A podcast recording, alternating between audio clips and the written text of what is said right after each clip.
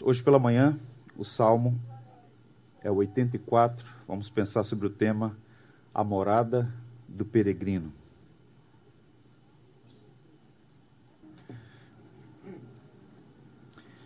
Ouçam a palavra de Deus. Quão amáveis são os seus tabernáculos, Senhor dos exércitos. A minha alma suspira e desfalece pelos atos do Senhor. O meu coração e minha carne exultam pelo Deus vivo. O pardal encontrou casa e andorinha ninho para si, onde acolha os seus filhotes.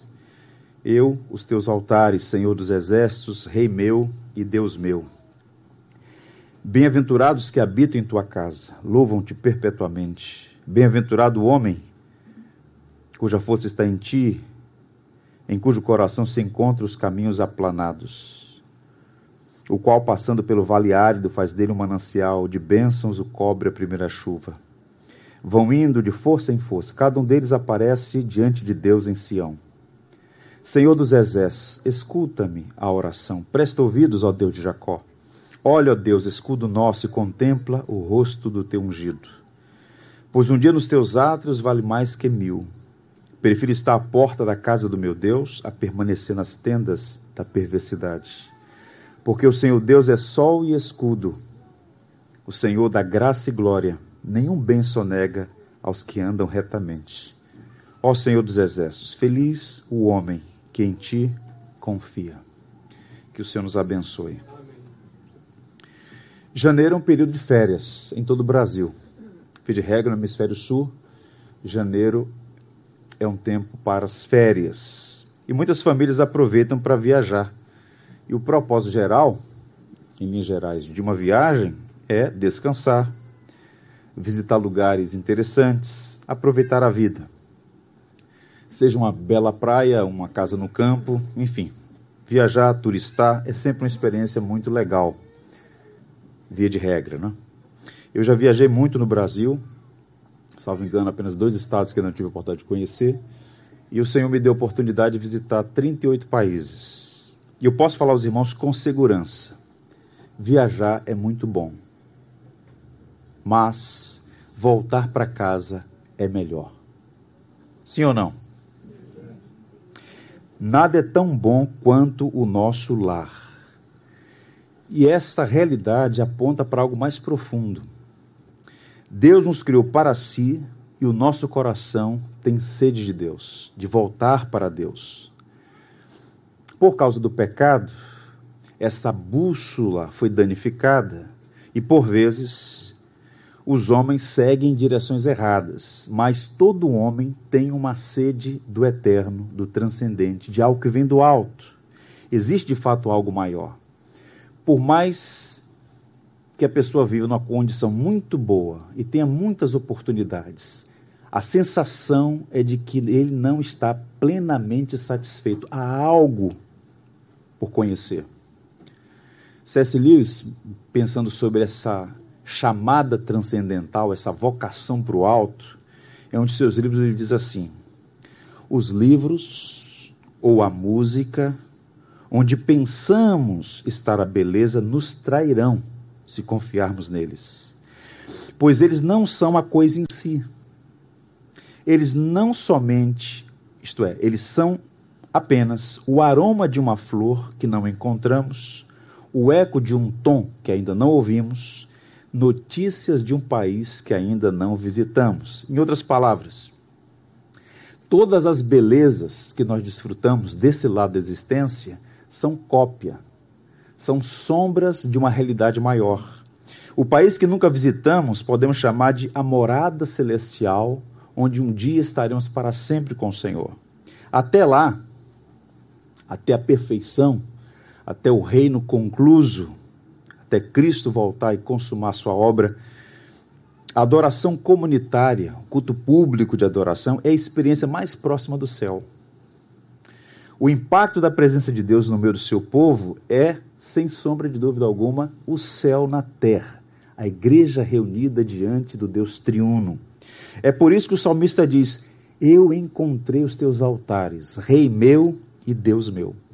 E esse salmo, o Salmo 84, lindo, profundo, instrutivo, ele apresenta algumas preciosas lições sobre essa morada do peregrino, sobre esse caminho de volta para casa. Eu tenho certeza que nós podemos aprender e a crescer na fé a partir da leitura desse salmo. Eu queria começar, a guisa de introdução ainda, considerando com os irmãos o título desse livro. Se você tem uma versão tradicional, como a ARA, Almeida Revista Atualizada, tem um título lá, que tem uma informação que está nos originais. Ao mestre de canto, Segunda melodia, os lagares, Salmos dos filhos de Corá. O Salmo 84 foi escrito e dirigido ao diretor de música do templo. Havia alguém responsável pela música no culto público em Israel. E esse texto foi dirigido pelo redator final do Saltério ao diretor de música, o qual é informado que a poesia foi composta de acordo com a melodia Os Lagares, há três melodias no saltério nessa direção, e foi escrito pelos filhos de Corá. Essa informação pode ser, a grosso modo, em linhas gerais, deixada de lado, mas se a gente investigar, antes de examinar o texto em si, a gente já aprende uma grande lição aqui. E a pergunta imperiosa é: quem são os filhos de Corá? Por que, que eles aparecem aqui? Coate é um dos filhos de Levi e ele é avô de Moisés. Os coaritas são descendentes, portanto, de Levi, da casa de Arão, e serviam em funções designadas, primeiro no deserto, enquanto o povo peregrinou, e depois já estabelecido em Canaã, e mais especificamente quando a monarquia foi instalada e o templo erguido. Então, todos os serviços eram especificamente designados e organizados por turnos. E os filhos de Corá eram da tribo de Levi e são mencionados pela primeira vez em Números. Então, Coate é filho de Levi e os seus descendentes, um deles, Corá, que também tem seus filhos, e essa linhagem inteira está servindo como sacerdotes, como músicos e como porteiros.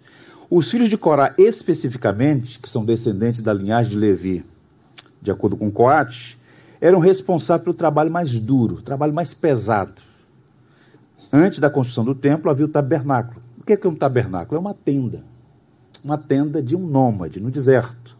Então você monta uma tenda, está servindo o Senhor ali, levanta acampamento, tem que desarmar aquilo novamente e seguir em frente. Então eles são responsáveis pela instalação, desinstalação, manutenção, proteção. Essa é a função dos filhos de Corá. Pois bem, eles eram porteiros, literalmente zeladores responsáveis pelo cuidado do templo, já uma vez estabelecido lá em Jerusalém.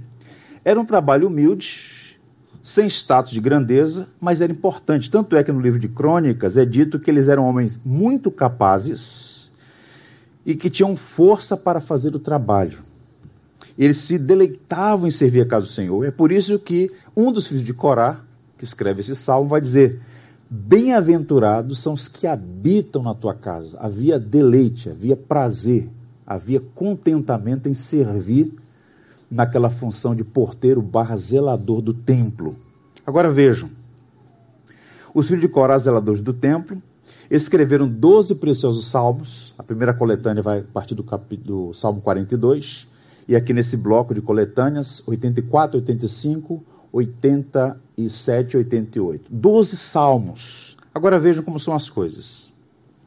Belíssimas poesias hebraicas que têm sido lidas ao longo do tempo por reis, rainhas, grandes e pequenos. Pessoas do mundo inteiro leem as poesias escritas pelos filhos de Corá, porteiros, zeladores do templo em Jerusalém. Então percebo, antes de entrar no texto, essa nota descritiva já traz consigo uma grande lição para nós. E qual é a lição? Deus está interessado em tarefas simples e em homens simples, mas fiéis. E por que isso é importante? Porque a simplicidade está fora de moda. Ninguém quer mais ser simples. A gente vive numa geração que não quer mais nada simples. O simples não fascina mais. A gente vive em um mundo devotado ao sofisticado, ao glamouroso. Então, o desejo de ser grande vai alimentando o que alguns chamam de a terrível fábrica de monstros. Quando o indivíduo não se contenta com o simples, ele quer o sofisticado. Por isso, a humildade e a simplicidade são virtudes que devem ser cultivadas. Há bênçãos reservadas para homens simples, envolvidos em tarefas simples, e Deus honra quem os honra. Portanto, os filhos de Corá, de imediato, são para nós uma referência nisso simplicidade, mas ao mesmo tempo integridade, diligência, excelência e alegria no serviço que Deus colocou. A providência é quem determina. Como nós vamos ver lá na frente, Coate, ou melhor, Corá, né, o pai deles, reclamou do serviço, porque parecia ser menor do que os demais. E houve um grande problema por conta disso. Mas os filhos de Corá se alegravam em habitar na casa do Senhor e fazer o serviço simples, mas importante, porque era designado pelo próprio Deus. Portanto, nós podemos examinar esse salmo e aprender preciosas lições em todas as suas partes. Eu queria lembrá-los que esse salmo pode ser estruturado em três partes. E existe aqui uma espécie de princípios gerais que é são norteados por três expressões meu prazer está na lei do Senhor, minha força está no Senhor e minha confiança está no Senhor. Um peregrino é alguém que tem saudade de casa. E como Pedro vai dizer na sua primeira carta, nós todos somos peregrinos e forasteiros. E essa morada do peregrino passa necessariamente por esses princípios: prazer no Senhor, força no Senhor e confiança no Senhor. Se você observar o texto bíblico, para ler a Bíblia tem que ser bom observador, a palavra bem-aventurado aparece três vezes. Em que versos? Ouçam aí, vejam. No verso 4, no verso 5 e no verso 12. E existe, portanto, uma intenção no uso dessa expressão, existe uma espécie de progressão no uso dela que vai apontar essa estrutura: prazer, força e confiança. Então vejamos quais são as lições do Salmo 84. A primeira coisa, o peregrino tem prazer no Senhor o verso 4 diz assim: Bem-aventurados que habitam em tua casa, louvam-te perpetuamente. Essa é a primeira das três bem-aventuranças. E está enfatizando o quê? Privilégio de estar na casa do Senhor. O salmista ele usa uma expressão que denota anelo, que de, manifesta contentamento. É feliz quem habita na casa de Deus é uma referência ao filho de Corá porque eles viviam no templo. Vamos pensar na tenda como um, um, uma, uma peça móvel que era montada e desmontada. Mas quando Israel se estabeleceu em Canaã, e o reino de Israel foi estabelecido, depois com Saul e depois com Davi, Salomão, foi construído o templo. E a estrutura do templo era muito grande, havia o espaço do culto, mas havia vários outros espaços, várias dependências. E parte dessas dependências eram para os sacerdotes, para os levitas, para os filhos de Corá, porteiros, zeladores do templo. Então, boa parte dos estudiosos acredita que o Salmo 84 é um salmo de peregrinação que traz à memória esse movimento dos peregrinos para o local de adoração. E os filhos de Corá tinham o privilégio de viverem lá, de estarem dia, diurnamente num templo em Jerusalém. E nós sabemos que o centro de adoração estava em Jerusalém. O templo ocupava o lugar central na fé do povo de Israel. Portanto, comparecer em Sião, ir a Jerusalém, era uma das coisas mais extraordinárias. Boa parte das pessoas não tinha esse privilégio de morar no templo, a maioria certamente. Muitos viviam fora da terra de Israel por conta do exílio mas pelo menos três vezes ao ano, aqueles que podiam iam a Jerusalém nas festas anuais. E esse salmo está expressando, muito provavelmente, esse exílio de um dos filhos de Corá que estava impedido de ir por algum motivo, ou estava exilado, ou impedido em sua casa, e ele expressa esse desejo de estar na casa do Senhor e diz: É bem-aventurado quem está na casa do Senhor. É um salmo que apresenta uma profunda afeição ah, pela casa do Senhor, tal como outros salmos, por exemplo, o Salmo 42, que é claramente um salmo escrito por um exilado. Agora veja o verso primeiro. Com amáveis são, Senhor, os teus tabernáculos, Senhor dos exércitos. Vejam, o templo é um local de habitação simbólica. Sabemos que Deus é espírito, Deus não habita em tendas feitas por homens, é o que a Bíblia ensina. Por ser Deus, com atributos de onipresença e imensidão, Salomão diz na inauguração do templo: Nem os céus dos céus contêm a tua glória, muito menos essa casa que eu edifiquei. Ali era um local simbólico da presença de Deus. No entanto, Deus mesmo escolheu manifestar sua glória em Sião. Por isso, todo judeu tinha essa compreensão. Jerusalém, a cidade santa, Sião, Monte Santo, o templo, local onde Deus se manifesta. Portanto, estar em Sião, estar na casa de Deus, era algo muito apreciado pelos piedosos. Quem amava o Senhor, amava também o templo, a casa. Observe que na versão que nós temos aqui aparece a palavra tabernáculos no plural, um substantivo plural. Pois o salmista está aludindo o quê? Ao complexo arquitetônico, o local onde aconteciam as cerimônias, mas o todo. E havia muitas dependências ali. Então, ele está usando uma linguagem poética para expressar seu amor e sua devoção. E ele se dirige a Deus como o Senhor dos Exércitos, o que expressa o quê?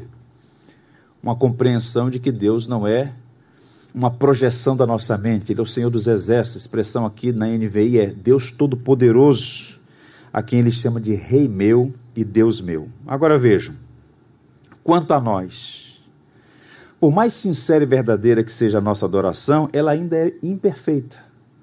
O desejo de adorar o Senhor é legítimo, mas nós adoramos ainda de forma imperfeita e não plena. Um dia nós veremos o Rei da Glória. Alguns dos nossos irmãos já estão lá, na igreja triunfante, adorando a Deus de forma total, plena e perfeita. Eles fazem parte dessa igreja triunfante. Charles Spurgeon, comentando essa passagem, disse assim: A comunhão é a mãe da adoração. Falham no louvor ao Senhor aqueles que vagueiam para longe dele, mas aqueles que habitam nele sempre o glorificam. Então a comunhão é a mãe da adoração. Quanto mais intensa for, quanto maior for a sua comunhão com Deus, mais vibrante, mais intensa será a sua adoração a Deus. É isso que está por trás dessa expressão aqui no verso primeiro. Quão amáveis são. Havia afeição por estar na casa do Senhor. Eles tinham prazer nisso. O verso 2 é instrutivo demais também. A minha alma suspira e desfalece pelos atos do Senhor, meu coração e minha carne exultam pelo Deus vivo. Essa expressão da ara, a minha alma suspira, é uma linguagem que aponta para saudade. Tem um elemento aqui de nostalgia, de desejo profundo e até de melancolia. É a mesma expressão usada, por exemplo, para descrever o desejo de Jacó de voltar a Canaã e ver seu pai Isaac. Quando Jacó estava exilado, na região de Labão, seu sogro, ele tinha desejo por voltar e ver o seu pai. Esse desejo é a mesma palavra que é usada aqui. Minha alma suspira. Havia, portanto, uma profunda necessidade do Senhor. Agora observam, ele vai dizer: a minha o meu coração e minha carne exultam. Está afirmando que não apenas a dimensão imaterial, mas todo o ser dele deseja o Senhor. Não é simplesmente uma atividade espiritual, mas envolve todo o ser. Coração, alma e corpo são renovados na comunhão do povo de Deus, na casa do Senhor. Agora vejam uma coisa, irmãos. Vocês já ouviram expressão do tipo: Hoje eu não vou à igreja porque estou muito cansado. Isso não faz nenhum sentido à luz desse texto que nós lemos. Por quê? É o mesmo que dizer, eu estou doente, por isso não vou tomar remédio. A forma como Deus trata o nosso coração e o nosso corpo exausto é justamente nos trazendo para o lugar do refrigério.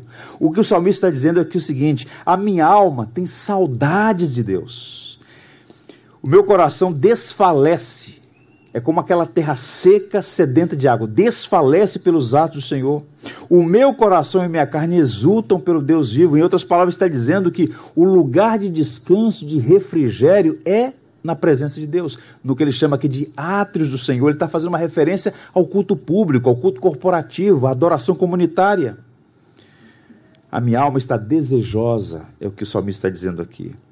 E o interessante é que não havia nada de suntuoso no tabernáculo, por, por exemplo. Enquanto naquela peregrinação no deserto, o templo era de fato suntuoso, né? e sobretudo o outro que foi construído por Herodes o Grande, mas ele não está ali pelo edifício, pela tenda, mas por aquele que habita simbolicamente ali.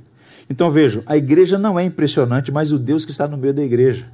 Então a igreja não é um espaço de concreto armado, a igreja é o povo de Deus reunido, onde Deus se manifesta e como traz refrigério para nossa alma e fortalece o nosso coração esse santo ajuntamento. O texto que nós lemos há pouco na liturgia, o diálogo de Jesus com a mulher samaritana, é um texto clássico que fala sobre adoração, a teologia bíblica da adoração. A mulher samaritana quis envolver Jesus numa controvérsia teológica, havia um debate intenso naquela região. Os judeus diziam: o local histórico onde Deus se manifesta é Sião, é Jerusalém, é o local de adoração. Todo verdadeiro filho de Abraão tem que vir a Jerusalém, subir o Monte Santo, porque Deus está aqui.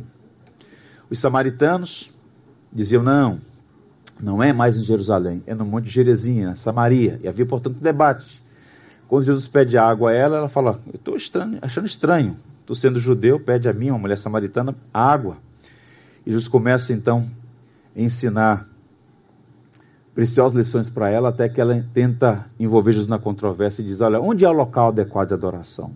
E Jesus então responde: Mulher, podes crer-me que a hora vem quando nem neste monte, nem em Jerusalém adorareis o Pai. Vocês adoram o que não conhecem, nós adoramos o que conhecemos, porque a salvação vem dos judeus. Mas vem a hora, já chegou, em que os verdadeiros adoradores adorarão o Pai em espírito e em verdade, porque são estes que o Pai procura para seus adoradores. O que Jesus está a dizer é que chegou um novo tempo em que todo lugar pode ser um lugar de adoração. Toda a terra é santa quando Deus está presente, quando o seu povo o invoca. De modo que naquela primeira aliança, naquele cenário do Antigo Testamento, de fato havia todo esse elemento simbólico de Deus em Jerusalém. Mas Jesus afirmou: chegou a hora, nem aqui, nem ali, nem acolá, mas em todo lugar onde Deus é invocado. Importante é que haja realmente sinceridade, verdade no coração, como ele vai dizer, em espírito e em verdade. No Evangelho de João há um texto que eu gosto muito, quando Jesus diz assim: se alguém me ama, guardará a minha palavra, e meu Pai o amará. Agora ouça o que ele vai dizer. E viveremos para ele, e nele faremos morada. A morada de Deus não é mais um edifício em Jerusalém. A morada de Deus é o coração sincero do seu povo. Viveremos nele e nele faremos morada. Eu acho, portanto, estranho quando alguém diz assim: vamos aqui chegar no altar. Não tem altar aqui, gente. Que tem aqui uma plataforma de concreto, granito. O altar onde Deus faz morada é o coração regenerado. O local onde nós recebemos o Senhor e Deus faz morada em nós, como Paulo vai dizer com propriedade na carta aos Coríntios. Portanto, é preciso dizer que a adoração comunitária, ela reserva as maiores delícias da graça. Volto a dizer que Deus não habita em templo feito por mãos humanas, mas ele se faz presente no seu povo se reúne para adoração. O que é o culto público? este santo ajuntamento onde algumas coisas acontecem e fazem diferença. Ouvimos a palavra, cantamos a palavra, oramos a palavra, vemos a palavra por meio das ordenanças do batismo da ceia e ouvimos a pregação da palavra. Eu diria que nós ouvimos a Jesus por meio da sua pregação e o vemos por meio do seu corpo, que é a igreja reunida. Portanto, alguns cuidados precisam ser tomados em relação a essa temática. Israel, por exemplo, transformou o templo em um amuleto, transformou o templo em um ídolo. Chegou certa vez em que o povo dizia: Não importa o que façamos, Jerusalém nunca vai cair porque aqui tem um templo. Eles vivem na impiedade, se escorando no templo. Jeremias foi para a porta do templo e disse assim: Não entre porque Deus não está aí. Vocês estão fiados neste templo, vocês devem se arrepender dos seus pecados. E o povo não deu ouvidos, e os babilônios entraram e arrasaram a cidade, os muros, inclusive o templo. Portanto, é preciso dizer: ainda hoje, o local de culto pode servir de escapismo e fetiche por conta de uma mentalidade paganizada. No entanto, é adequado ter reverência pelos espaços onde a igreja se reúne para o culto público de adoração. A via do meio, nem abuso nem extremos. Extremos e abusos nunca são bons. Agora eu vejo o verso 3. O pardal encontrou casa, e andorinha nenhum para si, onde acolhe os seus filhotes. Eu, os teus altares, Senhor dos exércitos, Rei meu e Deus meu. O salmista lança a mão das memórias. Vamos pensar que ele é um peregrino. Muitos comentaristas, como Derek Kidner, sugerem que ele estava no exílio ou em casa, impossibilitado de ir para o serviço no templo. Então ele está ativando a memória e lembrando, dizendo: Felizes, bem-aventurados são os que habitam na tua casa. Ele está rememorando, rememorando a alegria de estar diante do Senhor. E então ele traz à memória os átrios, o espaço aberto, onde era muito comum as aves, elas faziam ninho nos beirais do templo. E ele vai dizer, ele vai citar pardais e andorinhas. Isso aqui não é por acaso. As aves aqui são simbólicas. Eu tenho um, um recurso simbólico aqui, instrutivo. O pardal ele é descrito como uma ave de menor valor em Israel. Tanto é que no Sermão da Montanha Jesus alude a esse fato conhecido do povo de Israel. Deus cuida dos pardais. A avezinha mais de menor valor, inexpressiva, é cuidada por Deus. Vocês valem mais do que pardais. Se Deus cuida de um pardal, vai cuidar de você também. Essa é a linguagem que Jesus está usando. Então ele está dizendo: as aves menos valiosas são sob o cuidado do Senhor e encontram ninho, abrigo no templo, na casa de Deus. Ele usa outra referência, as andorinhas, que representam aqui inquietude. Não é?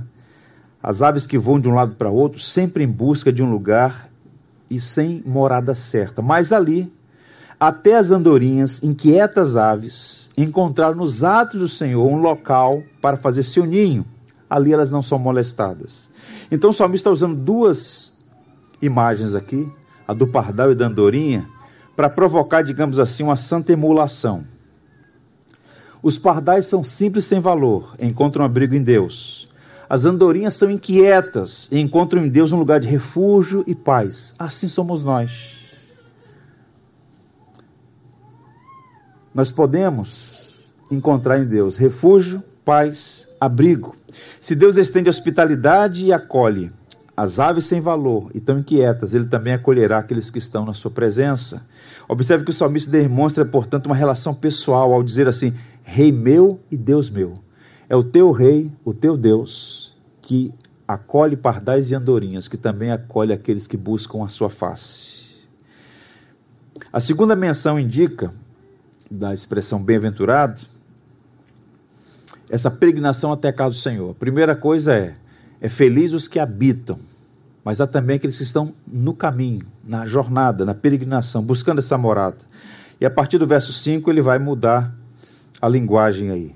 Se o primeiro ponto é o peregrino como prazer na casa do Senhor, o segundo ponto é a força do peregrino está no próprio Senhor. Veja o verso 5, é a segunda vez que a palavra bem-aventurado aparece. Bem-aventurado o homem cuja força está em ti, cujo coração estão os caminhos aplanados, que passando pelo vale de Baca faz dele uma fonte. A chuva também enche os tanques. Vão indo de força em força, cada um deles em Sião aparece perante Deus. Volto a dizer, ao que tudo indica, ele estava no exílio, ou impossibilitado de participar do culto público em Israel.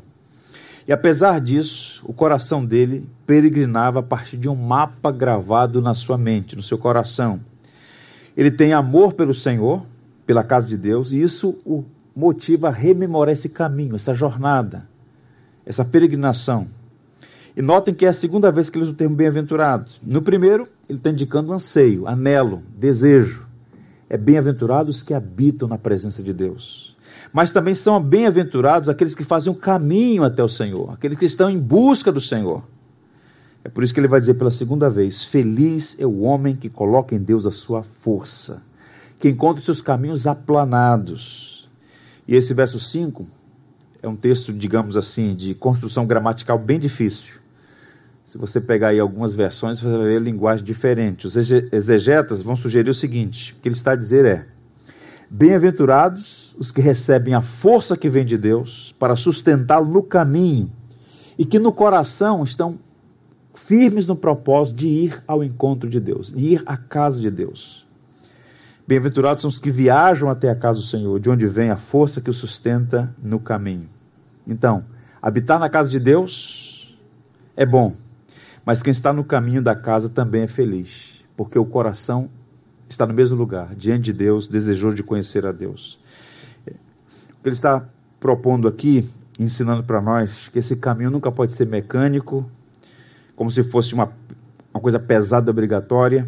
Muito pelo contrário, o coração do peregrino está rendido e fazer, ele faz do caminho um caminho de felicidade. Como é bom, como é feliz aquele que está caminhando para a casa de Deus. Um autor disse assim: quando o coração é renovado pela graça, faz-se uma estrada e uma rodovia em direção a Deus. Isso faz toda a diferença. Eu gosto muito do sermão do Martin Lloyd Jones, de tempos em tempos eu paro para ouvi-lo. Há muitas coisas boas que foram preservadas, gravadas.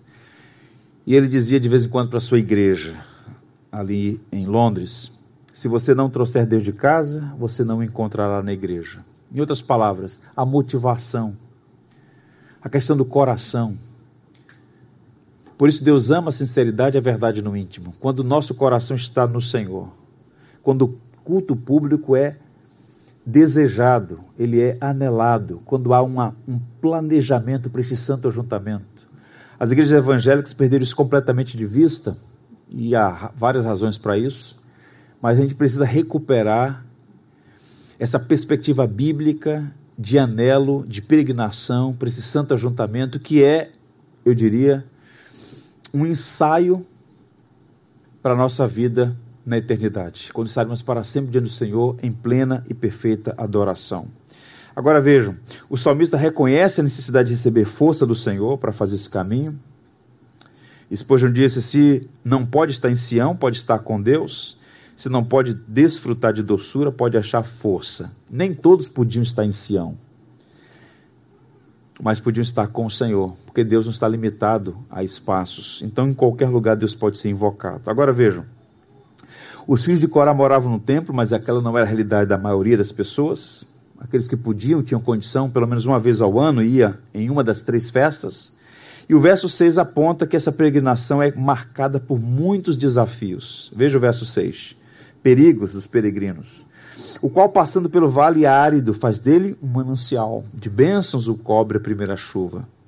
Em algumas versões aparece a expressão vale de Baca, só aparece aqui. Essa é uma palavra que pode significar choro, aridez, simbolizando a diversidade. Mas a mensagem é clara. A vida do peregrino, essa jornada até Sião, ela necessariamente passa por caminhos difíceis, por vales áridos, faz parte da jornada. Calor, aridez, cansaço, esses são os corolários do Vale de Baca pelo qual os peregrinos passam. Agora, há uma nota surpreendente aqui. Ele está dizendo o seguinte: você vai passar pelo Vale Árido, é o caminho do peregrino, inevitavelmente, mas faz dele um manancial, de bênçãos o cobre a primeira chuva. Essa é a nota surpreendente alguém fazer do vale e do deserto, do vale árido, do vale de Baca, um manancial. Em outras palavras, Deus não faz o caminho fácil. Deus não vai fazer o caminho pavimentado, mas ele dá oportunidades para que essas experiências sejam formativas, instrutivas. Vai rolar chuva no deserto, mananciais de águas vivas, onde não havia nenhuma gota de vida. É bem-aventurada a pessoa que aproveita as adversidades pelas quais passa para aprofundar o seu relacionamento com Deus. O John Piper fala muito sobre isso nos seus livros. Não desperdice o seu sofrimento. Então, o qual, passando pelo vale árido, faz dele um manancial. O verso 7 diz assim: Vão indo de força em força, cada um deles em Sião aparece perante Deus. Em outras palavras, é de força em força, de graça em graça, de glória em glória que o crente entra no reino. Todos esses falsários que ficam prometendo uma vida fácil, uma vida cristã isenta de aflições, são ludibriadores ou estão auto-enganados. O texto vai dizer que é inevitável passar por esses vales áridos, mas mesmo nos vales mais adversos, a gente pode experimentar mananciais, porque Deus está sempre presente conosco. Por isso ele vai dizer: vão indo de força em força, e cada um deles aparece diante de Deus em Sião. Richard Baxter diz assim: nenhuma miséria pode ser grande, nenhuma propriedade tão árida e um coração piedoso não possa transformar em um manancial para retirar água. E se por acaso o manancial secar e não fornecer mais água do solo, ainda assim a chuva encherá seus reservatórios e os suprirá com as águas do alto. Deus vai dar as oportunidades para que passemos pelos desertos áridos e cheguemos a Sião. Vocês sabem a história de José, um personagem emblemático do Antigo Testamento, um dos filhos de Jacó. Ele foi capturado pelos seus irmãos de forma sórdida e cruel, vendido como escravo. Chegou no Egito, ali também foi objeto de injustiças, foi parar na prisão por um crime que não cometeu. Mas enquanto ele estava ali, por 13 anos naquele sofrimento, Deus estava preparando a rampa que ele iria subir para alçar o posto de governador do Egito e preservar não apenas a sua vida, não apenas a vida da sua família, mas da redenção, preservando os patriarcas, preservando o plano redentivo de Deus. Quando José teve seus filhos, cada filho recebeu um nome que memorava uma etapa da sua jornada. O segundo filho dele, ele deu o nome de Efraim, que tem um grande valor, um grande significado. O Senhor me fez prosperar na terra da aflição. José prosperou na terra da aflição. Essa é imagem é interessante porque no caminho até Sião, passar por Baca, por vários vales áridos, é inevitável. Mas mesmo ali a gente pode prosperar, avançar, crescer, pode experimentar manancial de vida. É o que a Bíblia está ensinando aqui. É por isso que o salmista afirma no verso 10. Veja, porque mais vale um dia nos teus átrios do que mil. Preferiria estar à porta da casa do meu Deus a habitar nas tendas dos ímpios. Vamos fazer uma pergunta bem sincera aqui, não precisa levantar a mão não. Quantos aqui podem fazer uma declaração dessa? Mais vale um dia nos teus átrios do que mil em qualquer outro. Vejam, é pesado o que ele está dizendo ou não é? Pensa comigo. Todos gostariam de ter mais tempo. É por isso que a indústria de esticar, de prolongar a vida está crescendo. Todo mundo quer viver mais e com mais qualidade de vida. Nos últimos dois dias eu fui duas vezes ao cemitério. Semana passada, na segunda e na quarta. E o cemitério é sempre uma experiência pedagógica. Como o ser humano lida com a realidade da morte. Cada pessoa que parte dessa vida é alguém para a qual o tempo terminou. Quando a pessoa morre, ela cruza os portões da eternidade. A categoria tempo deixa de existir. Dias, semanas, meses e anos não são mais contados. Tempo é uma realidade dos filhos de Adão desse lado da existência. Então, o que, as, que mais as pessoas querem é tempo. E isso não é ruim. A pergunta é: para que, que você quer mais tempo? Se Deus lhe desse mais tempo, como você usaria esse tempo? Essa é a pergunta. Não é o tempo pelo tempo, mas o que se faz com o tempo? Viajar, passear, curtir a família, realizar alguns projetos, essas coisas todas são legítimas. Na visão do salmista, vejam, qual é o primeiro ponto da nossa reflexão? Meu prazer está no Senhor. A minha força vem do Senhor. E por isso ele diz: vale mais um dia nos teus atos do que em qualquer outro mil. Na visão do salmista, só vale a pena ter mais tempo se ele for usado de forma adequada. Ele diz: Eu trocaria mil dias, o que equivale a dois anos, sete meses e 39 dias. É uma conta injusta.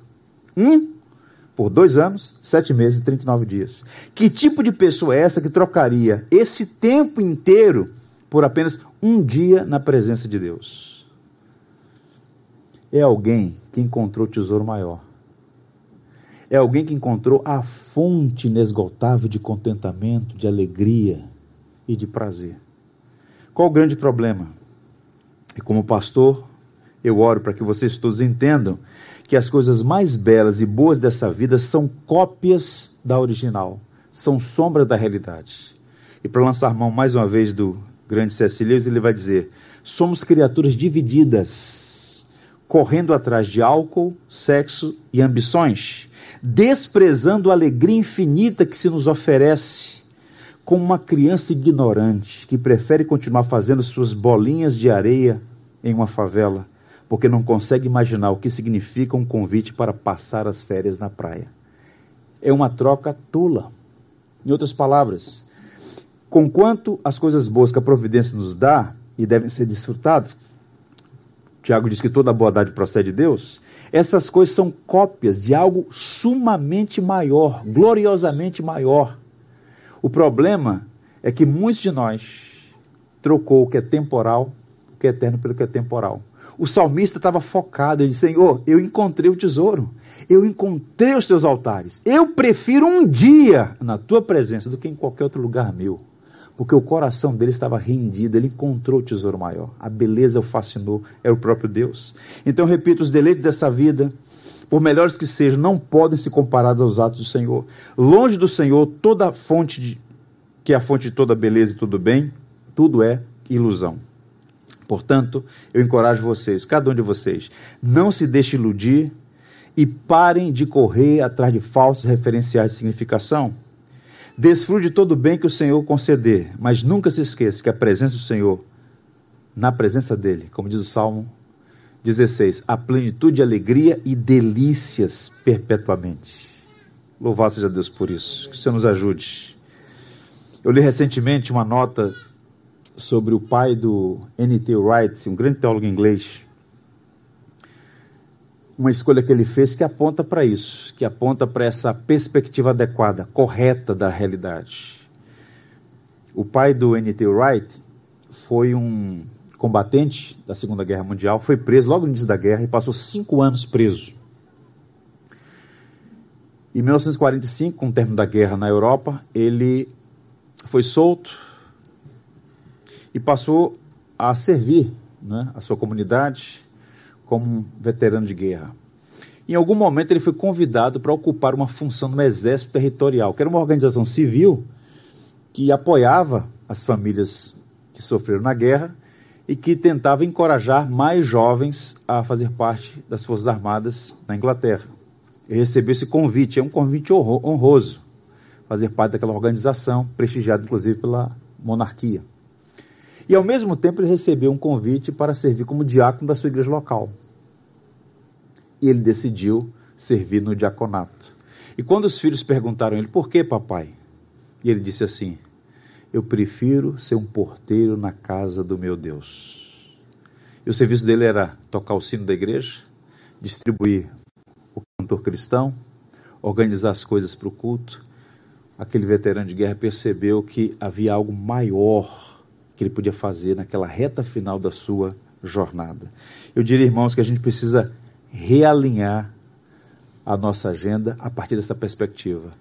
O salmista está dizendo: O meu prazer está no Senhor, e é do Senhor que vem a força enquanto eu faço esse caminho até Sião.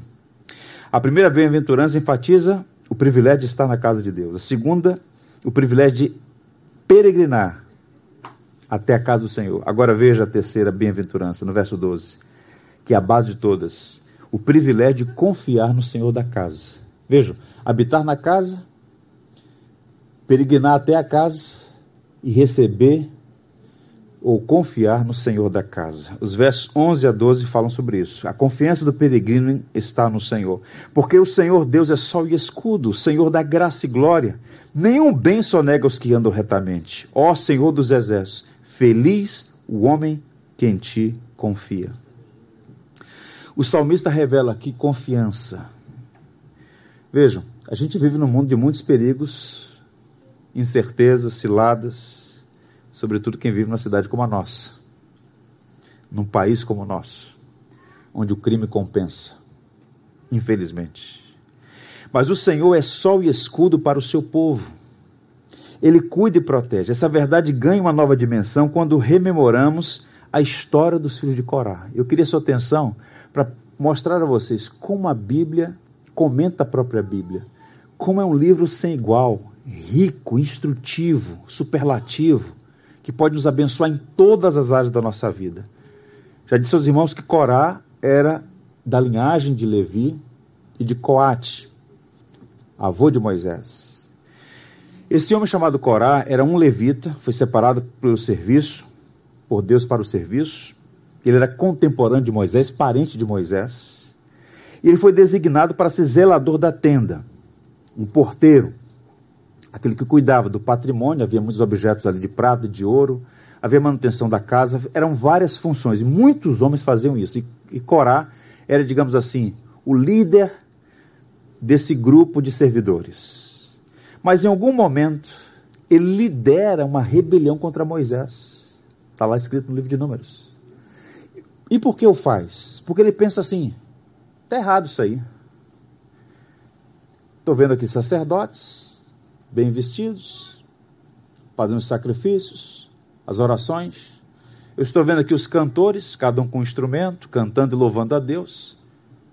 Eu vou fazer o trabalho pesado de montar e desmontar, de limpar, de cuidar, de proteger? Não, está injusto isso. Ele questiona o valor do serviço que Deus confiou a ele. A crítica a Moisés é uma crítica a Deus, porque quem distribui os dons é Deus. Ele levanta uma rebelião. Várias pessoas, inclusive os filhos de Arão, Nadab e Abiú. E Moisés fica indignado com aquilo. E o Senhor diz: separe os homens, porque eu vou lidar com esses rebeldes. E o texto vai dizer que eles foram punidos pela transgressão, todos eles, suas casas, suas postes foram exterminadas. Literalmente, o chão se abriu, eles foram engolidos. Está lá no livro de Números. Eles foram, portanto, ah, exterminados pela justa justiça de Deus. Agora vejam, e é o destaque aqui: o triunfo, o triunfo da misericórdia sobre o juízo. Os filhos de Corá foram preservados, mantidos na função por séculos. A linhagem dele poderia ser desqualificada, mas Deus foi misericordioso. Deus não puniu os filhos por causa dos pecados do pai. Seria justo se o Senhor desqualificasse toda a família, mas o Senhor puniu a Corá e os demais, mas preservou a função na sua família. E agora nós estamos lendo um salmo escrito pelos filhos de Corá, 12 salmos ao todo, que mostra que Deus é rico em misericórdia os salmos dos filhos de Corá, portanto, são um memorial da graça, eles receberam redenção. E em alguma medida, os filhos de Corá são um retrato da nossa própria condição. Nossos pais pecaram. Quem? Adão e Eva. Nós todos merecíamos condenação total e plena.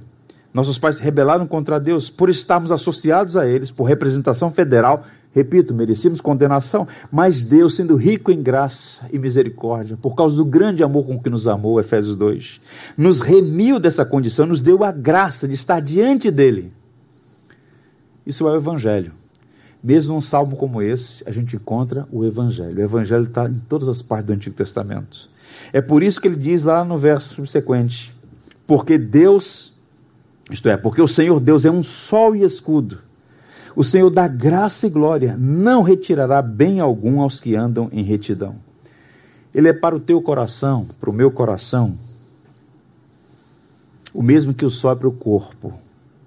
O sol é uma fonte de vida, de vitamina, de energia. O sol é fonte de calor e luz e que nos permite ver adiante. Então, quando o salmista diz: O Senhor é para nós um sol, isso é maravilhoso. Um único lugar na Bíblia é aqui, o um único lugar em toda a Bíblia em que Deus é comparado a um sol. E por que Deus é chamado de sol aqui? Porque Ele é essa fonte de vida, de energia, de força, de graça. O Senhor é um sol para você. E mais, o Senhor também é um escudo. Essa metáfora do escudo foi usada pela primeira vez por Deus ah, em relação a Abraão. Eu serei o teu escudo.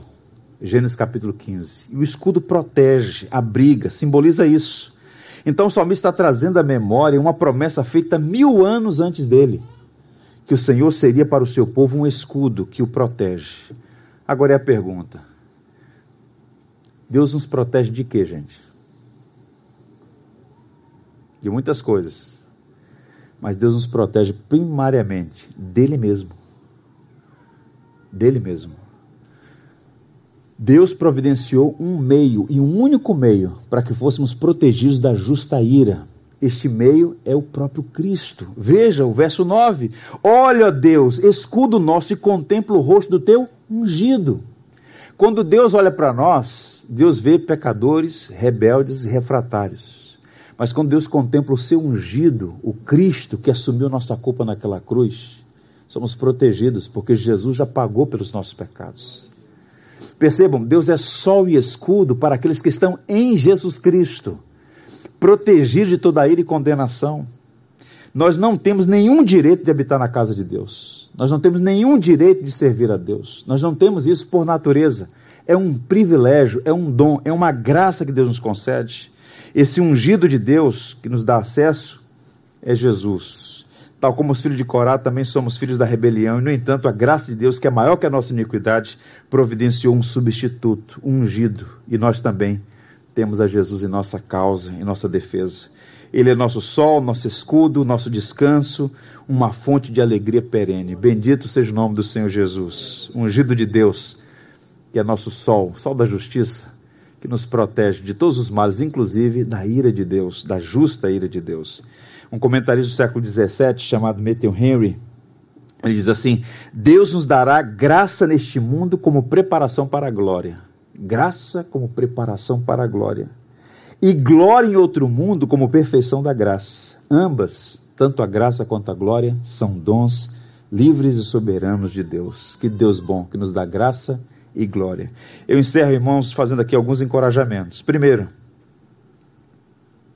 eu oro para que seu coração tenha sede de Deus.